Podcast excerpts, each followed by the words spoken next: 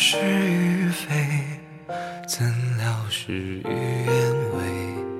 心中的花枯萎，时光它去不回。但愿洗去浮华，淡去一身尘灰。再与你一壶清酒，话一世沉醉。不愿人是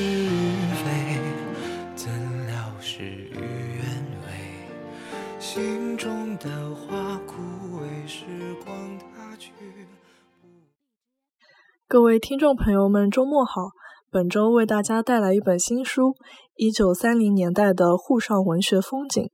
今天先为大家带来这本书的简介。一九三零年代的沪上文学风景一书由北京大学中文系教授吴晓东所著，北京大学出版社二零一八年七月出版。本书源于一次以文学广告为中心的文学史写作，试图借助文学广告这一盏聚光灯，重新照亮一些文学史空间。从文学延伸形态的意义上展示一九三零年代的海派文学风景。所谓文学广告，根据北京大学钱理群教授在中国现代文学编年史以文学广告为中心的总序中所言，我们所说的文学广告，包括具有文学史价值与影响的重要的文学作品广告、翻译作品广告、文学评论、研究著作广告、文学期刊广告、文学社团广告、戏剧。电影演出广告、文学活动广告及其他，又包括具有广告性质的发刊词、宣言、编后记、文坛消息、公开发表的通讯。选择狭义和广义的文学广告作为文学史叙述的基本材料，是因为文学广告本身就是历史的原始资料，它的汇集具有史料长编的意义。也为这些年我们设想的接近文学原生形态的文学史结构方式提供了一种可能性。一九三零年代的上海充分表征了现代中国的现代性甚至未来性，同时也呈现出东方的巴黎、冒险家的乐园等半殖民地的驳杂性。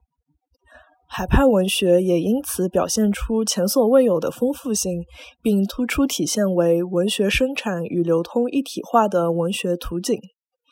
吴晓东教授，黑龙江省博利县人，北京大学中文系博士，现为北京大学中文系教授、博士生导师，北京大学中文系现代文学教研室主任，中国现代文学研究会副会长，著有。阳光与苦难，象征意义与中国现代文学，从卡夫卡到昆德拉，二十世纪的小说与小说家等。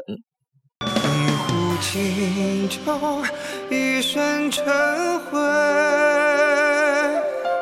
一年来回，度余生无悔。一场春秋，生生灭灭，浮华是非。待花开之时，再醉一回。